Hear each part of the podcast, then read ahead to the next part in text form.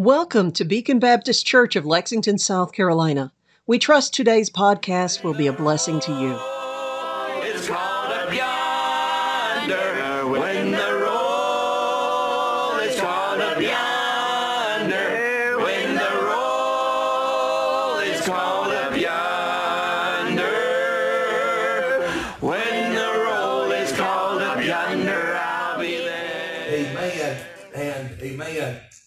As we come to J- uh, Jeremiah chapter number three again tonight, uh, as we did uh, about a month ago, the last time we were here. And uh, so I want to just uh, mention out of these verses we saw there in verse number one, and we, we've spent most of these messages, most of our time in this chapter in verse number one and verse number two, where the Bible says, They say, if a man put away his wife and she go from him, and become another man, shall he return unto her again? Uh, mentioning a hypothetical situation upon which the Lord is going to use, uh, and he's going to use this situation that he is uh, that he has led the prophet Jeremiah to mention. That he has led him to ask them this question by way of his uh, first prophetic message to Judah, recorded here in the beginning verses of Jeremiah chapter three. Uh, he brings up this hypothetical situation in order to uh, give the spiritual lesson in which the rest of the chapter is going to be dealing with. So he mentions about a man putting away his wife, giving her a bill of divorce, ending that relationship, and the wife going from him, marrying somebody else, and the Bible says, shall he return unto her again. We've already mentioned that under Old Testament law that that was not permitted. And uh, so what he's saying here is, is that that is that man, if he were to put away his wife, he could not restore that relationship once he chose to break that relationship. And God here is saying that Judah, and I believe by application you and I as, as well, have at times chosen to break off our relationship with Him. And whereas under Old Testament law there was no hope of restoration, the Bible says at the end of verse number one, even though they have broken their relationship, they have put distance between them and the Lord, their fellowship isn't what it needs to be. The Bible says, and even though they have played the harlot with many lovers, this wasn't just a husband and a wife having an issue and the husband deciding to write a bill of divorce. No, he's saying that when it comes to Judah, when it comes to that southern tribe's relationship with God Almighty, they have done more uh, than just upset him to give him to, uh, to make him write them a bill of divorce, but as a humanistic, a human husband and a human wife. He said, no, you didn't, we didn't just split up. Uh, you're cheating on me. You are committing spiritual adultery against me. And he still, despite that increased and that even more desperate situation, he says, I'm still willing to receive you back. Amen. He says in verse number one, at the end of it, the last phrase, he says, yet return again to me saith the Lord. We noticed in verse number one as we preach tonight, continue to preach tonight on the subject of cheating on God. We see in verse number one uh, that phrase where he says, uh, he says, thou hast played the harlot with many lovers, yet return again to me, saith the Lord. We saw that phrase, thou hast. And we've spent uh, this time looking at the reality those two words, thou hast, speaks of the reality of their cheating on God. God's declaring that this is not uh, just a thought. This is not just uh, something that He has uh, decided to make up. This is not a hypothetical situation. He says when it comes to the, the relationship between God and His people, while there is no physical marriage between God and His people, there is a spiritual relationship between God and His people and they have broken the relationship spiritually. And he's telling them this is not just something that I'm, I'm being metaphorical with. This is the state of affairs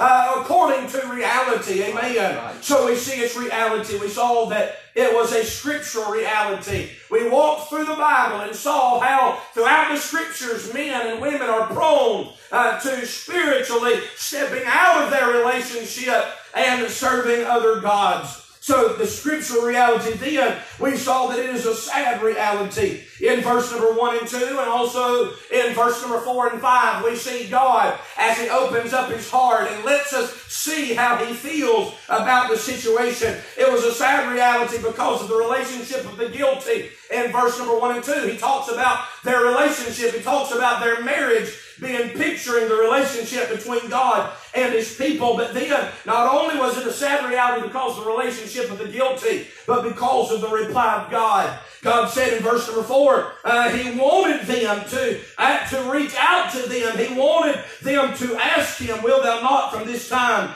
cry unto me, my Father, thou art the God of my youth, using my Father as a term of endearment and uh, making steps back to, uh, to mending the broken relationship there in verse number four. He said, I would like for you to ask me in verse number five, will he keep his anger forever? Or will he reserve his anger forever? Rather, will he keep it until the end? And I believe the reason why he is doing that is because he wanted the opportunity to reply to them as we see he does mention later on in this chapter that he is not going to reserve his anger forever. He does not want to keep it to the end. He wants to see them restored. He wants to see them repent. He wants to see them return. Amen. Amen. And so we see God letting us know how he feels about their sin, how he feels about their betrayal. He said at the end of verse number five, Behold, thou hast spoken and done evil things as thou couldst. He said, You, you said as you, your words have been as evil as they could be against me. Your actions have been as evil as they could be against me. And the amazing fact of it all, as we will look at as we continue reading in this passage, is that despite all of that, God is still willing for you and I that have walked away from Him, you and I that have sinned against Him, and we regard iniquity in our heart, and we're not where we need to be with God. In any, any time where that is the situation of our spiritual condition, God still desires for us to come back Amen. and to return. And I thank God for that. Amen. Amen. I love the, where the next few verses he talks about in verse number six, and I'll deal with this more in a minute, but he says, The Lord uh, said also unto me in the days of Josiah the king, Hast thou seen that which backsliding Israel hath done? She has gone up upon every high mountain and under every green tree, and there hath played the harlot. But we see the words of verse number seven, where he said, And I said, After she had done all these things, turn thou unto me. Amen. What a blessing that is. Amen. Amen. As we looked at this, we saw the reality of cheating on God. But I want us real quickly to move on to the next thought, and that is the results of cheating on God. Notice what the Bible says in verse number three. As we preached in the last section, the last part, as we saw the reality of cheating on God, we, we preached verse number one and two and verse number four and five. We, we skipped over verse uh, three and four uh, for the time being, I believe it is to to make this next point. Notice what the Bible says in verse number three. Remember, in verse number two, he's telling them what a reality it is that they are cheating on him, that they are committing spiritual adultery, that they are going after other gods. That he's he's speaking here. He uses a physical relationship to describe what Judah is doing to God spiritually. He says that they're playing the harlot with many lovers in verse number one. He talks about them going to the high places, those, those high places where they would commit idol worship and they would give themselves over to idols and worshiping idols and sacrificing to idols. He goes on to talk about, he says in C in verse number two, where there has not been lined with, he said, everywhere you go and everywhere we look, we see places where you have committed spiritual adultery and you have given yourself to idols. Amen. And you are a backslidden child of God. And by the way, whenever we put anything uh, between our relationship between us and God, that's an idol. Amen. Right. And we are, if you are, have, and I've heard this said before, if you've ever been closer to God than you are today, then you're backslid. Yes. That's the reality of it. Amen. Right. Right. We need to pursue closeness with the Lord. God wants us to be close to Him and to uh, return to Him when we have sinned and get it under the blood. Amen. Let's look at verse number three. Notice what He says.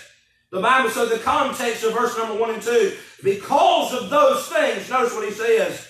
Therefore, because of what's mentioned in verse one and two, because of that, the showers have been withholden. He says, because of that, there hath been no latter rain. And he says, Thou hast a whore's forehead, thou refusest to be ashamed. I want to say this real quickly, uh, just, just for sake of our knowledge uh, of truth in the scriptures. I, I, have heard it said before, some of the greatest preachers I've ever known, and, they, they put it this way, and it's made it very easy for me to remember. Uh, I've heard things like when you see the word therefore, you need to find out what it's there for. Amen. Amen. And it's a connecting word. Amen. Amen. There's two type, two different uses of the word therefore in your Bible. You'll find that, that when you see the word therefore in your Bible, if, if you see the word therefore and you need to find out what it's there for, then you need to realize what the word therefore is being used to communicate with you out of the text that we're reading. There's two different ways the word therefore will communicate with us. The word therefore will either in that text indicate reason or result. It is either telling you why something is happening or it will tell you what is happening based on what is being said. Here in verse number three, we find that the word therefore is here not necessarily indicating simply reason, but also, but rather indicating result. So we're looking not simply at just the reality of it as we've already looked at, but the results of cheating on God. Notice what the Bible says their infidelity resulted in. As we look at this text, we do certainly know that there were definitely some results that came with Israel and Judah committing spiritual adultery against God. Notice their infidelity spiritually resulted, number one, in their showers being restrained. Notice the showers that were restrained here in verse number three. He says, Therefore, the showers have been withholden. They've been held back. They've been restrained. Because of Israel's sin, God has kept back the physical rain showers upon the land of Judah. Notice what the Bible said there in verse number three. He mentions that have been withholden. And he mentions the latter rains. Look at your Bible there in verse 3. He mentions the latter rains that he had not been allowing to take place. God is with restraining these physical rains from falling upon the nation of Israel. These showers mentioned in verse number three are what is known uh, historically in Israel as the former rains. You had the former rains and you had the latter rains. Amen. And I don't think that's very complicated to understand. Amen. These showers were the former rains, they would fall around November or so, the beginning of November in Judah every year, and it would be these rains that, uh, those showers that would come down that would get the ground ready for tilling, get it ready for preparation for their crops and the things that they would grow to feed them and their families. So those were the former rains. Those were the rains that came first. Amen. I, I feel like I'm teaching elementary school class tonight. Amen. So if that's the former rains, then what would the latter rains be? Amen. I think it'd probably be the rains that came later. Amen. Uh, the latter rains. Amen. The former rains came at the beginning of November. The latter rains would come uh, between the, uh, usually fall between the end of March or early April there in Judah. And these, these uh, rains were literally uh, the, the Jewish nation's final shot uh, for their crops uh, before the end of the year because if these, if, if these latter rains did not get them the water they needed uh, in that part of the world, it was not going to rain very much before the former rains happened in November again. So this was their last shot at receiving what they needed to grow their food and to grow the things that they would need to sell in their markets and uh, the things that were essential for their life uh, in that dry land of Palestine.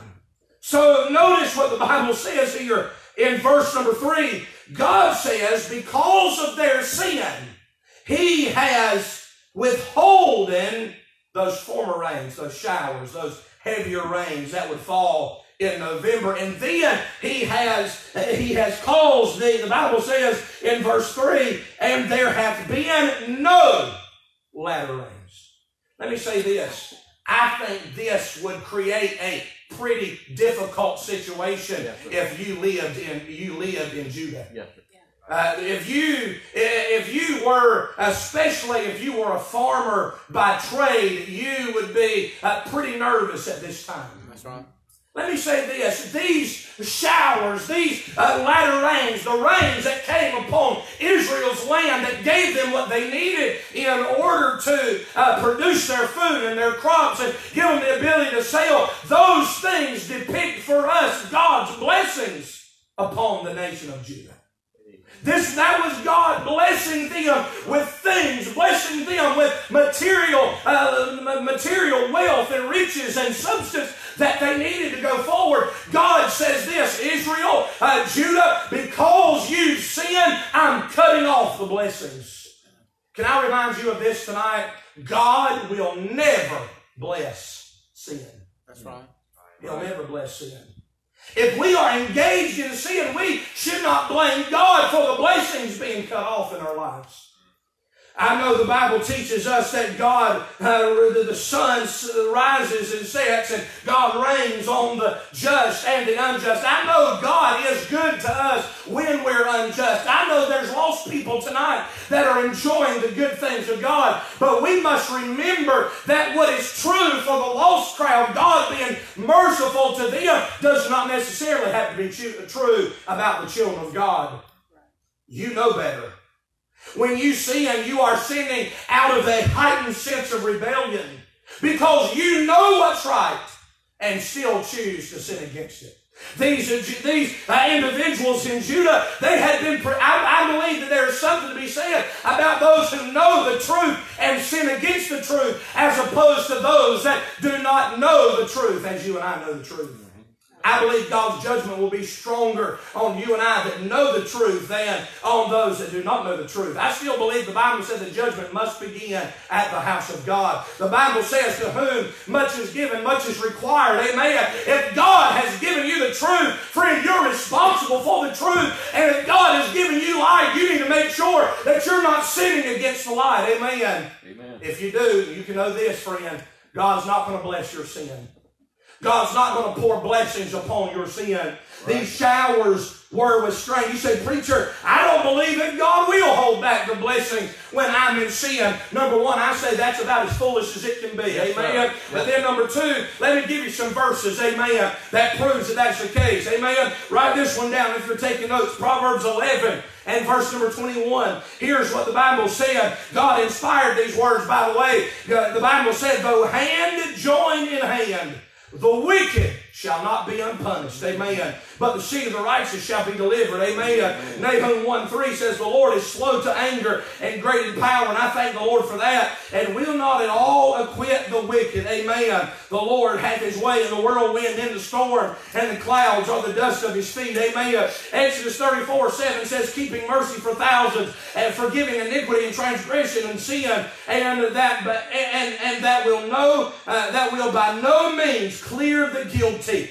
Visiting the iniquity of the fathers upon the children, and unto the children's children, unto the third and the fourth generation. Amen. If God is not going to let a lost, wicked man that doesn't know anything about God be guiltless, if He's not going to acquit him in his sin, why in the world will you and I think that because we're saved, we can live as wickedly as we want to and expect God to still bless us and expect God not to deal with us and expect God not to chastise us? Amen. I believe you and I, as the children of God, and God's merciful, and I thank God for that. I that we're any one of us deserve uh, to be put in an early grave for any sin that we commit against God because He's been so good to us. You're looking at a preacher that's thankful for grace and thankful for mercy and thankful that we have a long suffering God. But if the wicked's not going to be acquitted, why in the world should you and I that know who Jesus is and know what the, what the shed blood of Jesus Christ can do for us and know what it is to have all, all spiritual riches in Christ Jesus, to know what it is to have God pour abundant blessings on us and use our lives and touch us and bless us in prayer and bless us with the Word of God and have the Spirit of God speaking and all of the wonderful things that God gives, and we still choose to rebel and we still choose to go against Him. Why in the world should you and I expect for us not to be judged at a higher uh, rate than the lost world that we're living in? Amen. Yes, you're right. So a result of Israel cheating on God was that we see that their showers were restrained in verse number three. But let me give you the second one. And not, not only were, the, were, were their, uh, their showers being uh, restrained, but we see that result number two is their shame being refused. Notice what the Bible says here in verse number three. And I'm going to just give a forewarning tonight uh, that in verse number three, and in some of these following verses, we do find the Lord using pretty strong language here. And so because of that, I have to use the words of the text. I'm not being, I'm not being off color. I'm not trying to use words that get mind. Uh, just in regular conversation, I do believe that we need to make sure that we're pure in our communication, not letting any corrupt communication proceed out of our mouth. I think that's a sign of being filled with the Spirit of God. But I believe that the Lord gave these words to this prophet so that he could get the attention of those that the message was for, that the prophecy was for. He's trying to get the, uh, the attention uh, of, of Judah that is, is just so, uh, just so, uh, just blatantly rebelling against him. And we see this here in the text. We see their shame being refused. Notice what the Bible says in verse number three. Therefore the showers have been withholden and there have been no latter rain. That's the showers being restrained, but here is the shame being refused. Notice what he says, and thou hast a whore's forehead. Thou, notice these words, thou, the, the child of God here, the, the child of Israel here, thou refusest to be ashamed. I think that those, I think those are strong words. Yes, sir. He here in this text, due to their sin of spiritual adultery, Jeremiah is again being forced to use strong language with them. He says in verse number one, he told them, Thou hast played the harlot with many lovers. That I, I think that's strong terminology. But here he goes on to say in verse number three that thou hast a whore's forehead. Same word, same occupation being mentioned, but God is seeking to get their cold, hard, rebellious heart, trying to grip it and get their attention and help them to understand where they stand with Him spiritually. I seriously doubt anyone in the building tonight has any question as to what Jeremiah is saying here when he, in verse number one, uh, uses the uh, talks about playing the harlot with many lovers, and I doubt anyone is having any uh, having a hard time understanding what is being said here when he uses that word and he mentions that thou hast a whore's forehead. We've all heard this terminology, and it isn't something that anyone would want to be called. Uh, however, Jeremiah here was not interested under the inspiration of God. He was not interested in being politically correct, Right. but he was interested in preaching it correct. Amen. And there are some times when you and I, you are looking at a preacher that believes in being very careful with what I say, being very careful with those that I'm preaching to, watching out when there's little ears that are listening. And even though outside of my children, there's no children here in the sanctuary tonight, I know uh, that chances are there's some that are listening. And, uh, and I hope that these are the first times that you're hearing words like this. Amen. I'm not trying to cause any parents to have a whole lot of explaining to do uh, to their children. But when it comes to preaching a message like this, Jeremiah had to preach it right. He had to preach it correct. He had to preach the heart of God. Right. And the heart of God had been broken. And the heart of God was turned inside out, burdened about his children, trying to get their attention so that in their coldness and in their rebellion, they would return to him and get their hearts right with him. So therefore, as a preacher of the Word of God, I must in turn be at the same level of, of bold in preaching uh, what God told Jeremiah to preach as well. Amen. He, Jeremiah, was calling out this, their sin for exactly what it was. And can I say this? I would to God that in the United States of America we had more preachers that was willing just to call sin sin again. Amen. Yeah. Willing, willing to say if black's black, white's white. Amen. Uh, you just right down the line. If it's in the Word of God, Amen. That's what we need. Amen. Anything contradicting this book, we need to preach against it. It's wrong. It's abominable. It's sin. It's wicked. Amen. I, I think we need to get back to a place where our churches are willing to call sin for what it is and preach it right. Amen. And to call sin what it is. Amen. And not just simply generalize what sin is.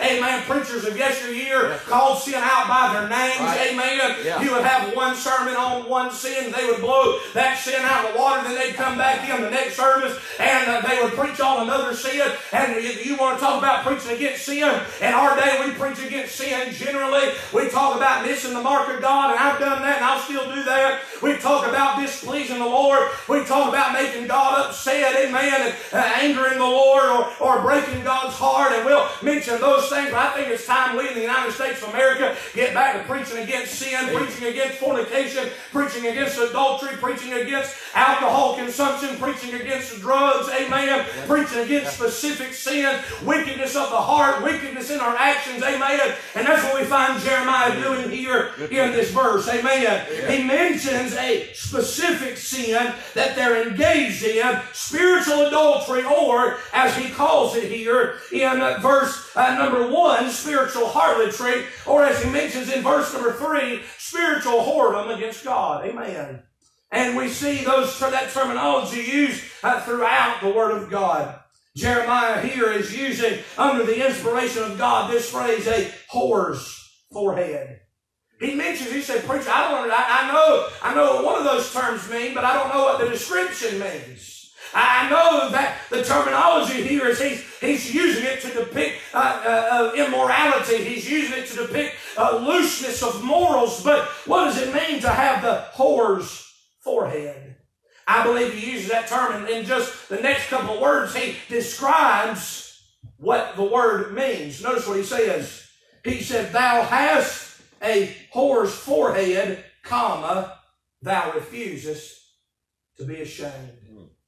You see, he is saying that he uh, the, the- he's describing that to that phrase that he uses and he's telling judah that i'm mentioning this because one of the primary characteristics of one engaged in the, that profession of, of whoredom and harlotry one engaged in that profession one of their primary characteristics is unashamedness He's telling Judah, you're sinning against me and you're not even ashamed about it.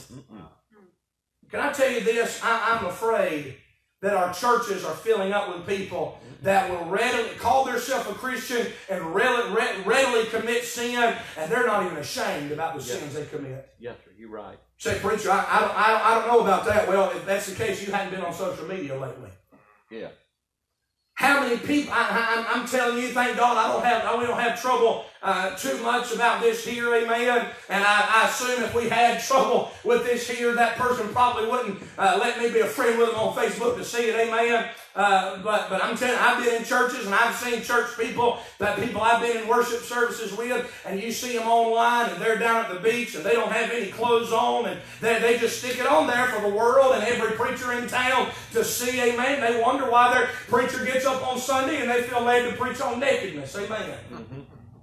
If you're going to put it out, eh, eh, you're going to put it out in, in front of in front of the world, amen. Uh, the, the preacher's not trying to target you, but he wouldn't be much of a preacher if he saw sin in his congregation. And the Bible said the shepherd's supposed to know the state of the flock, and he sees it, and he, he wouldn't be very much of a shepherd if he didn't deal with it, amen. Right. Yes. Amen. If you wonder why I preach some of the things that I do, if you're putting out for the world to see, don't be surprised if the preacher gets up and preaches on it. Amen. Yes, sir. It's one thing if you're trying to hide it and the Lord lets the preacher know that he needs to preach on that and the preacher doesn't know uh, that someone in the congregation is dealing with it and the Spirit of God just leads him to, uh, amen. But there's sometimes that you'll lead him to by your behavior, amen. And by the way, neither one of those is browbeating the sheep. None of those are, are a, preacher trying to uh, trying to get in your business. Amen. By the way, can I say this? And I'm, I'm just I'm, I'm, I'm just I'm preaching right now. Amen. Uh, but let me, let me say this. Ahead, The shepherds, shepherds of sheep are all in the sheep's business. You know why the sheep, the shepherd, the, if I can use that modern terminology, amen. You know why the shepherds are in the sheep, the sheep's business? Because it would be, it would be absolutely detrimental to the sheep if the shepherd took a step back, if the shepherd didn't have such an involved hand in their life and have such an involved hand in, in their day to day. Amen. I'm not saying that preachers ought to be uh, ought to be dictators. Y'all know me better than that by now. Amen. But but we ought to be aware and we ought to be concerned with the state of our flock. And if you've got a Bible believing preacher, and I am him, so I, I believe you do, amen. And you've got a preacher that wants to help you, amen, and I believe you do. I believe this church has always had that, amen. But I'll tell you this: uh, if, if, if your preacher is anything, amen, whether it was me here now as a pastor or Brother Caldwell years ago as the pastor here, if your pastor loves you at all, he will preach against your sin. Amen. Yes. Amen.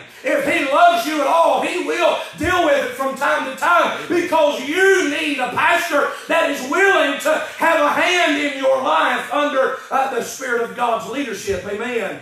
Here we find Jeremiah being God's man for Judah, representing God to Judah and sharing with them, preaching to them boldly what thus saith the Lord. Amen. Amen. He talks to them about their unashamedness toward their sin. Unashamedness is the primary, primary characteristic of uh, it's the, the street walking profession of any generation. Uh, between Jeremiah's day and to this day.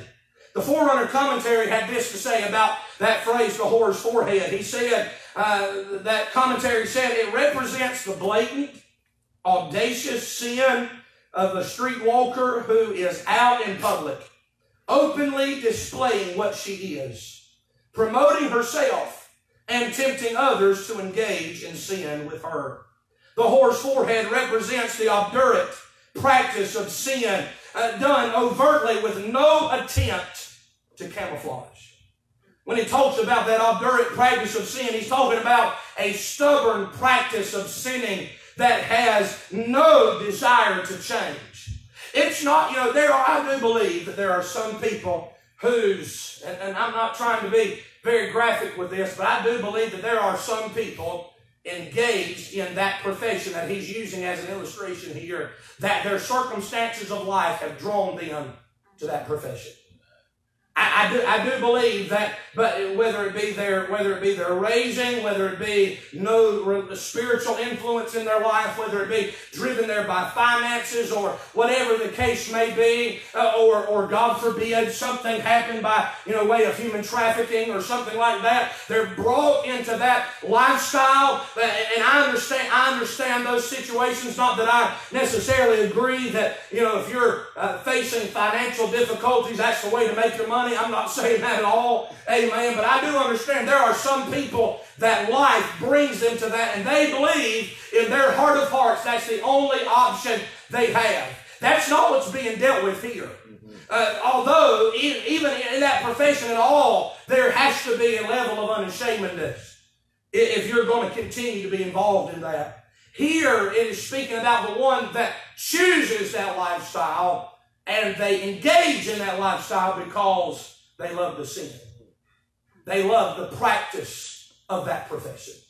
They, they will go out to a, to a street corner and audaciously and blatantly show who they are and, and display themselves and let everybody know this is what I'm this is what I'm doing, and I, I am I'm working in this profession right now, and you have to do that with a level of unashamedness if you're going to continue there.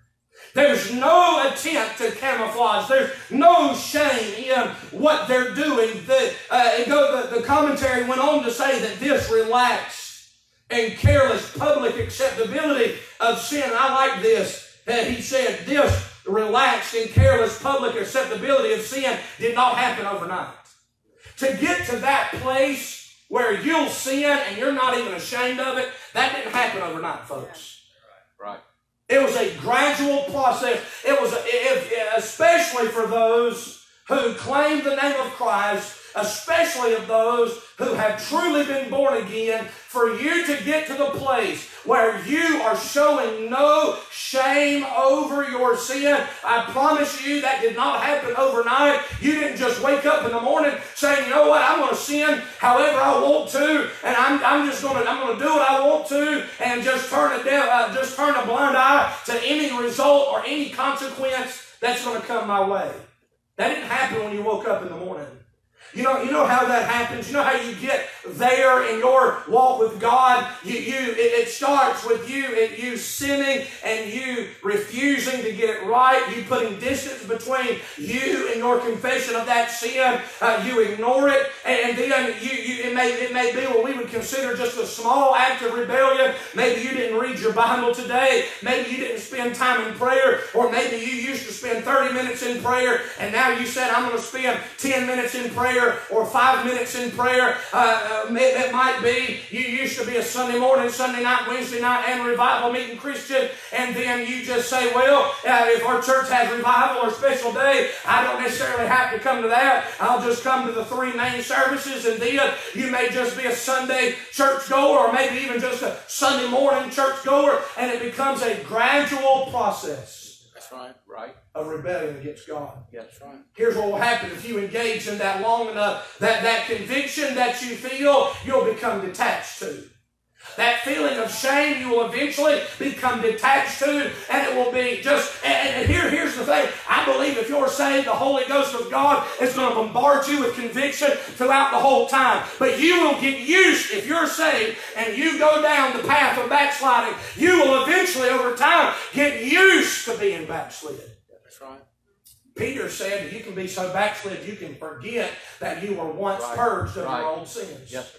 I think the majority of people who doubt their salvation, it's not that they're lost, but it's been their backslid so long, it's hard for them to find any evidence of a spiritual Yeah. life in their world at all. You're right. Amen. Yes.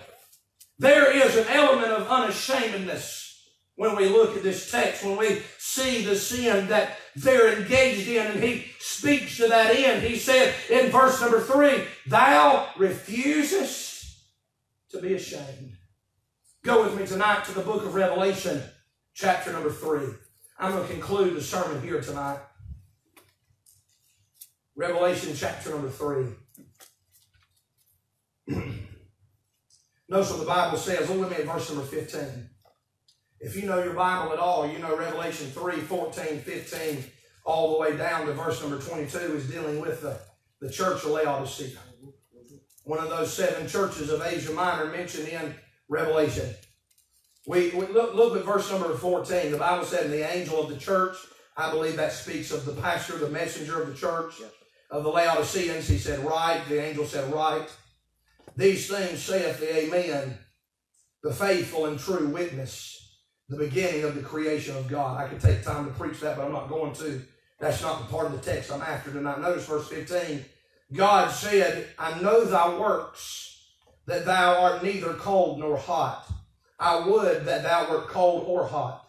So then, because thou art lukewarm, you know what lukewarmness is? It's a state of back, being backslid. Yes, sir.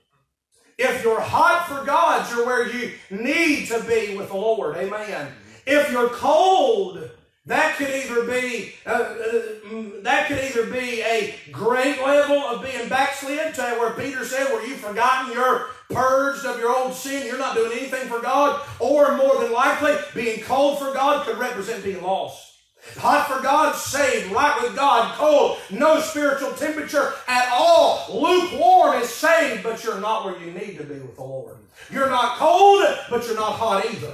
Notice what he says. He goes on to say, But because thou art lukewarm and neither cold nor hot, I will spew thee out of my mouth. Lukewarmness makes God sick. Verse 17. Here's what I want you to see. Here's what the Bible said. God said these words. Jesus said this. Because thou sayest, I am rich. Can I say this this evening? The church of the Lord Jesus Christ has never been richer than it is today. That's right.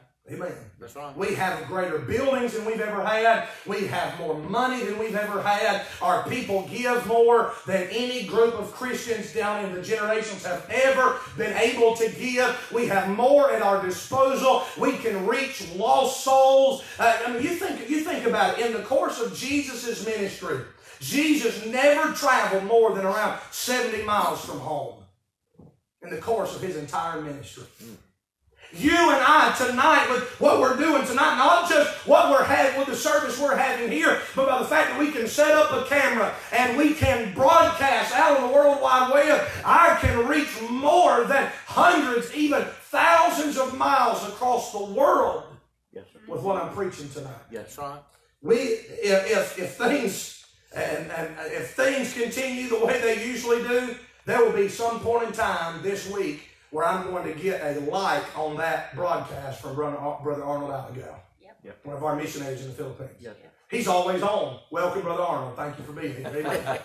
but Amen. Amen. he, he lives in the Philippines. Uh-huh. And he watches the broadcast and he hears the preaching uh, on, on sundays uh, uh, at early morning around 1.30 a.m 2 a.m if you were to be up and pull up your facebook you could literally watch brother uh, adrian hendricks our, mission, our, our missionary. Uh, you could watch his broadcast through facebook. Wow. from the other side of the world. I'm not going to say where he's at. It is a closed nation. Amen. The other side of the world. You can watch him preach. You can watch his church service. Amen. I've been able to watch Brother Marvin Jose, one of our missionaries to the Philippines, preach online here in these days. Amen. With this technology, you can get the Word of God farther than even Jesus got his messages. He was able to stand on mountains and they, they would hear him. Our churches are richer than they've ever been. Right? We have more goods. We have more uh, ability than we have ever had as, as the church of the Lord Jesus Christ. And that kind of that kind of wealth, that kind of blessings will cause you and I to say, I have no need of anything. I have need of nothing. You say, preacher, what are you saying? I think so many times we as believers can come to the place in our walk with the Lord, come to the place with our religious culture. We, we understand how to go to church. We know how to dress for church. We know how to talk when we get here. We know how to sing the song. We know all there is to know about church. And we'll say, I don't have need of anything. We, we, we pretend like we're more spiritual than we are. And I believe that's one of the plagues of our day is you and I will get to the place where being backslid is just another part of our day-to-day life. We, we can, because here, here's, here, I guess here's what I'm trying to say. You can be, if you, uh, especially here in the South, we know how to go to church. You can come into church and you can sing the songs. You can go through the motions. You can teach a Sunday school class. You can even try to preach a sermon. Completely and totally backslid. You won't have the blessings of God, but we know how to go through the motions. We know how to we know how to live the Christian life, at least as far as the profession of one being backslidden. And because of that, we continue on in our backslid condition. We allow it to just continually develop over time. And then when you when you get to where that path takes you, you're no longer ashamed of your sin the way you used to be. You're no longer broken about your sin the way you used to be.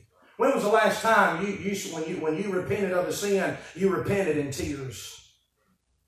Where are our tear-stained altars in the day that we live in? There used to be a day where we didn't have altars, but we had mourners' benches. Amen, preacher. There used to be a day where you could have church any any any any any service, and when people got up off the altar, there'd be puddles of tears. Where are our tears today? Where are our broken hearts? Not only over lost people going to hell and their sin. Where's our tears over our own sin? And we wonder why we don't have revival. We wonder why we're not more used of the Lord than we are. I think we need to get back to the place, beg God to help us when we when we sin against Him, to get it under the blood. As the old time preachers used to say, keep short accounts with God. Keep short accounts with God. Get it under the blood. Confess it as soon as you can so that you don't develop a heart of unashamedness to your sin. Amen. Thank you for making us part of your day. We would love to hear from you. Please find us on Facebook or at our website, bbclexington.com.